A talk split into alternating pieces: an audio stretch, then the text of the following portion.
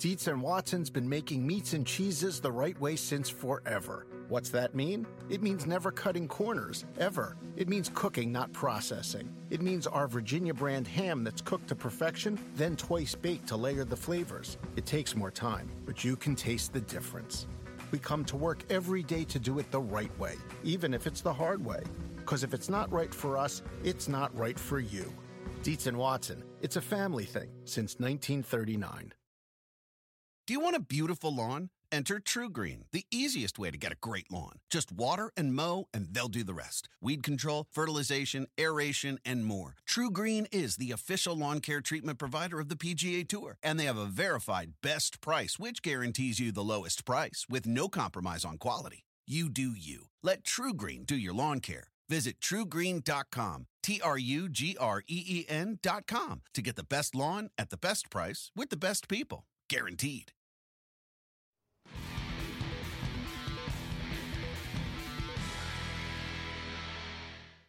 Welcome into another edition of the Golf Channel podcast. I'm your host, Will Gray, and today I am pleased to be joined by a sophomore on the PGA Tour, making moves out there, Harold Varner III, who's taking some time off of his off week to uh, to join us here for a little chat. Harold, how are you?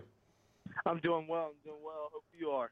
I'm doing well as well. You know, can't uh, can't complain. The spring season is here. It's already March, and uh, before you know it, we'll be talking about the PGA Championship if you're if you're careful and you don't blink. But uh, I want to start on a high note for you because uh, you know a lot of people that follow the PGA Tour may not realize uh, that you lifted the trophy at the Australian PGA Championship in uh, the, in the fall in November. So that was a tournament you you lost in a playoff in 2015. You won the tournament in 2016. Have you talked to Jay Monahan yet about creating a PGA Tour event in Australia just for you? I have not. I have not, but that'd be pretty cool if they played at Royal Pines. That'd be that'd be pretty ideal. But um, I don't think they have any. I don't think they're doing that anytime soon. Not in my lifetime. What is it about that place that uh, that you have the number for? I don't know. That's a good question. I just I played well over the first year, and then the second year obviously played well again. I, I don't I don't know what it is, but I, I could get used to it. Well, it certainly opened up uh, several new doors for you in terms of scheduling. I know that you're going to be adding some more events. How much how much does that change your approach as you're in your second full season on the PGA Tour? What sort of adjustments are you going to have to make? Um, none really. I just need to play good golf, and you know, I think that takes care of everything. And that's what uh, you know, it's the same thing that got me there is the same thing that's going to help me just keep improving. Play better, play better. It's the, the hashtag that uh, everyone seems to know and love.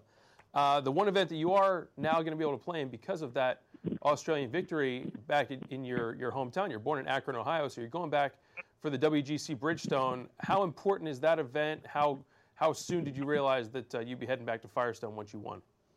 Oh, I knew immediately um, that you know I should. You know, looking forward to it. It's going to be an awesome time. You know, a lot of my relatives live up there still, so it's um, it's going to be a great time. I'm looking forward to it. Uh, it's just it feels like it's far away, but it's really not. So I'm just, you know, just focusing on, you know, getting ready for Valspar, just getting ready, trying to get the get the ball rolling, and starting to do some good things on the course. And I think the results will show here soon.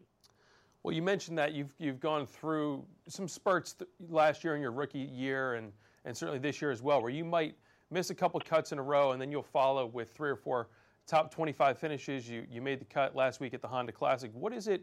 For you when you're assessing your game that allows you to kind of snap out of those streaks and really turn things around when you've had two, three, four weeks in a row that haven't gone your way? Uh, I think you just keep playing. I don't know. I think it's all about attitude. You just believe every week's going to be your week, and that you know, let the, just play golf. You know, the results will take care of themselves, and that's all I try to do is just every week just be ready to play, be ready to compete. You know, that's that's all we can do. The things I can control, and that's uh, attitude and preparation. There you go. Um, a lot of guys on the PGA Tour that, that you're playing against right now grew up with with a big pedigree in junior golf, but your your track is a little different, correct? You got a bit of a late start to uh, the junior golf circuit. Yeah, you know, I I didn't play in the AJGA and any of that, but it's just it is what it is. It just wasn't. It was super expensive, but we had a lot of great tournaments in North Carolina to play in, so it was just you can play those for fifty bucks and play against some good competition. And I just don't know why I wouldn't do that. At what point did you stop and think to yourself, you know what, I might actually be pretty good at this? Like PGA Tour good or good like I could go to college? Uh, PGA Tour good. Let's start there. Probably my junior year of of um, of college. I started playing really well. You know, won a college event. You know, that's that's what you try to do. You try to win on every level, and I think that just shows if you know if you win in the junior ranks, you can play in college. If you win in college, you can play on the mini tours. You win on the mini tours, you can play. You know, on the web, and I didn't win on the web, but you know, it definitely prepared me to get to where I am now. Well, as you mentioned, you you came up through the the web.com tour to get your PGA Tour card. You kind of had a bit of a sweat there in Portland back in uh, 2015. You're coming into the, the final event of the regular season, right on the bubble, the top 25 get their PGA Tour, tour cards, and you end up right on number 25. So, talk me through that week, kind of your emotions dealing with those sort of pressures, and how that week is different from the normal, uh, you know, pressure and feeling that you have of a, of an event. Well, that week, um, you know, if I don't play halfway decent, I, uh, you know, I don't get my card through the season. You know, I, I, I just don't have a PGA Tour card. But um, I don't know if it was that much different. You still had to hit quality shots. You still had to do my job, and it was, it was. I thought it was a lot of fun, to be honest with you. You know, like no one's going to die out there.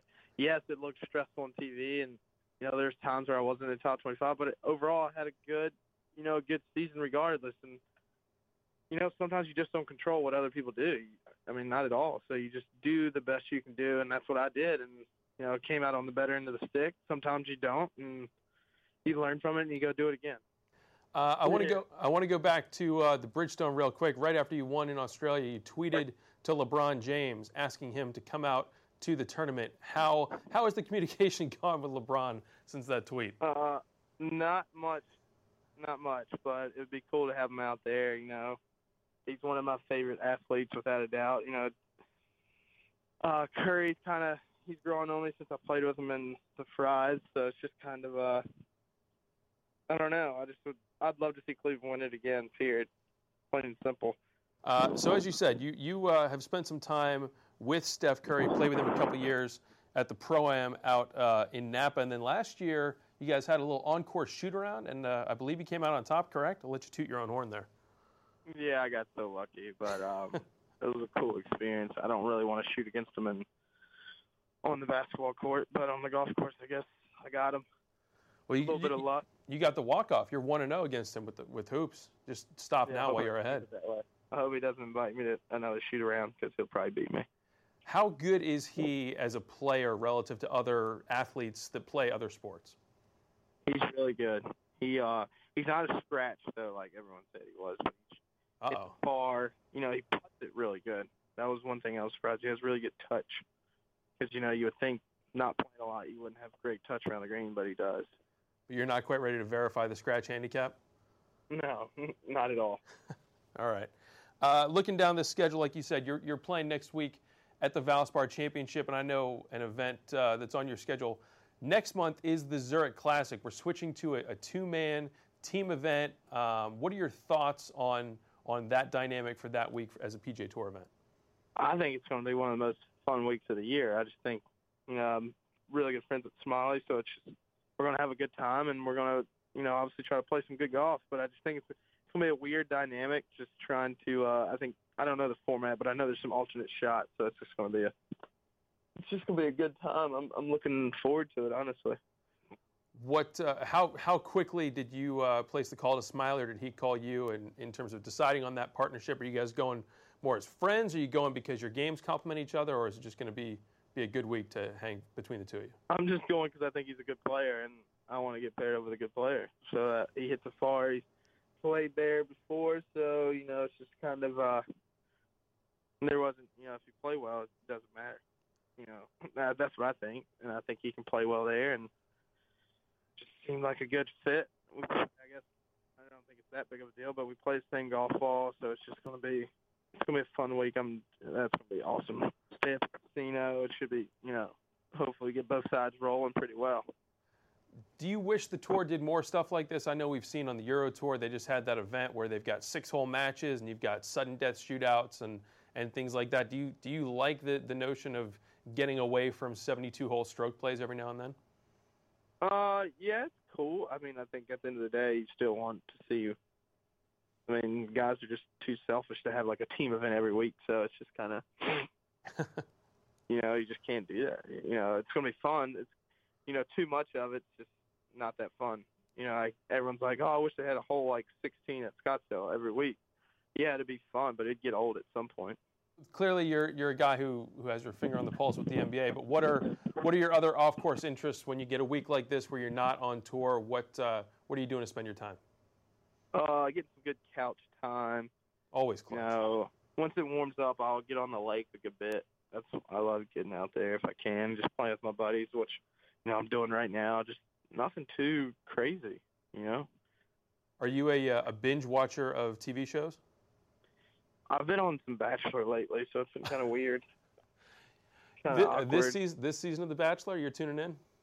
Yeah, and the girl that I was, I wasn't really pulling for, but she just brought, she's just crazy. So I was pulling for her. She got kicked off on Monday, so shed a tear. You've had some some time to mourn. Yeah, yeah, I'm sure she'll be just fine though. I promise. what uh, what do you like that about that show that makes it uh, the guilty pleasure? Just can't turn it's away. so fake, and it's so fake. It's just, I just, I mean, it's just so funny. It's like slightly awkward, you know. It's just funny. I don't know. I can't stop laughing about it right now as I'm talking to you. Uh, so so is this new, is this new this season for you, or are you a long time? Are you really going back with the show? I just keep, you know, I don't really watch The Bachelorette because it's a bunch of dudes, but I mean, The Bachelor's just funny, man. It just cracks me up. The guy on the one this year just cries all the time, so it's just. oh man, this took a know, turn. This took a funny. turn, man. I didn't I didn't I think I was going to do the deep dive on The Bachelor today, but hey, sometimes that's No, that's, no, that's no. where it goes. We don't. We don't. We can stop now if you'd like. no, it's fine. uh, it just cracks me up. That's good. Everyone needs a, a good guilty pleasure for uh, the TV viewing for sure. Yeah, Uh, it's not a bad thing. Yeah, no, I'm with you. I'm right there with you. Uh, all right, so if I put you in Jay Monahan's shoes and uh, you get to be PGA Tour commissioner for the day, what's one thing you're going to change? One thing I would change. Wow, that's pretty good. It can be bachelor related Uh, if you want. Honestly, I wouldn't change much. I mean, he runs a great organization, and you know, it just can't be easy. Everyone's not going to be happy. That's no matter you know, no matter what organization you run. And he, you know, they've done such a good job of just you know doing it as a team. And I don't know. I, would, I mean, I don't know. Maybe we could wear shorts. I mean, that that's kind of Alright. corny, but sometimes it's hot, dude. I mean, I understand. I get it. I totally understand that. Like, we, it's a professional. You know, you should look like a professional. I mean, I guess I can be a professional in shorts. I promise. well, at least you get him at the PGA Championship this year, right? They just said uh, on on Tuesday there that, that you're going to be able to wear shorts during the practice rounds of Quail Hollow, which is going to be certainly a tournament I would think would be near and dear to your heart, uh, being in North Carolina.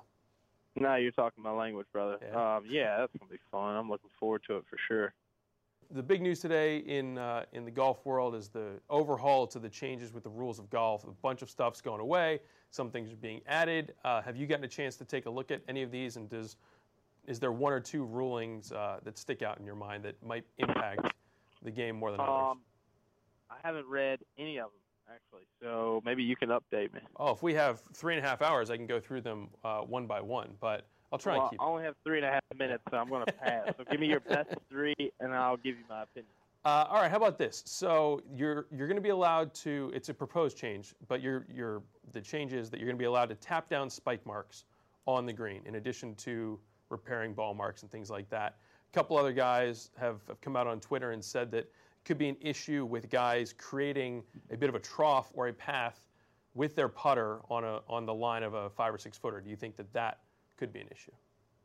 Um, you could definitely do it. I didn't really think about that. Um, I'm all for whatever speeds up plays, so I don't know. Um, that's an iffy one, and uh, I'm sure they'll do some thinking. They'll talk to the right people, and they'll make the right decision. It's just I, I'm not in that.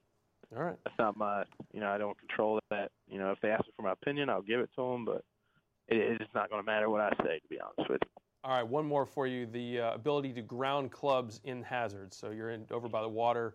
Uh, you're Bill Haas at East Lake, and uh, you can ground your club in the hazard. How weird is that going to be the first time you do it? It's going to be weird. I don't. I honestly think some people won't do it, uh, like just out of you know a habit. Yeah. So, so I guess you can ground your club in a bunker too. Uh, no, not in a bunker. You can touch the. It, it's it's a little weird, but you can touch the, the sand, but you can't test it. You can't ground your club. So Nah, that bit of bit of a moving I'll target. go ahead and tell you that won't go far. But Why not? Just Because because the ambiguity, because you you don't do know. it in the bunker, if you do it in the bunker, you know, I just don't think it should be consistent through the whole. You know, the bunker's a hazard, the water's a hazard. You know, Right. just make it all the same. Like, don't. I think that's when people get confused. Is when like, oh, is this a hazard? Is this not a hazard? You know, like there's some rules where like, if there's no water in the hazard, it's like a different kind of hazard. You can step on your ball or something like that. There's like things like that where I just think it makes it complicated. But I didn't make the rules. I try not to hit it in hazards. So at the end of the day, it's just about, you know, most of these things you know, the ones where like you hit it in the hazard, I just think, yeah, that sucks. I'm going to call a rules official if I'm in any doubt. So that's one thing we do have, you know, the privilege to do on the PGA Tours. When you're in doubt, you can fix it right there. So, but if you're just a weekend warrior, you should just play golf. Who cares what the rules are? Like if you have fun and you know it's not it's not out of line, you should just do it. I mean, I don't. I think if you want to use a belly putter and you're not playing in a tournament, use it. If it makes golf more fun, fire it up.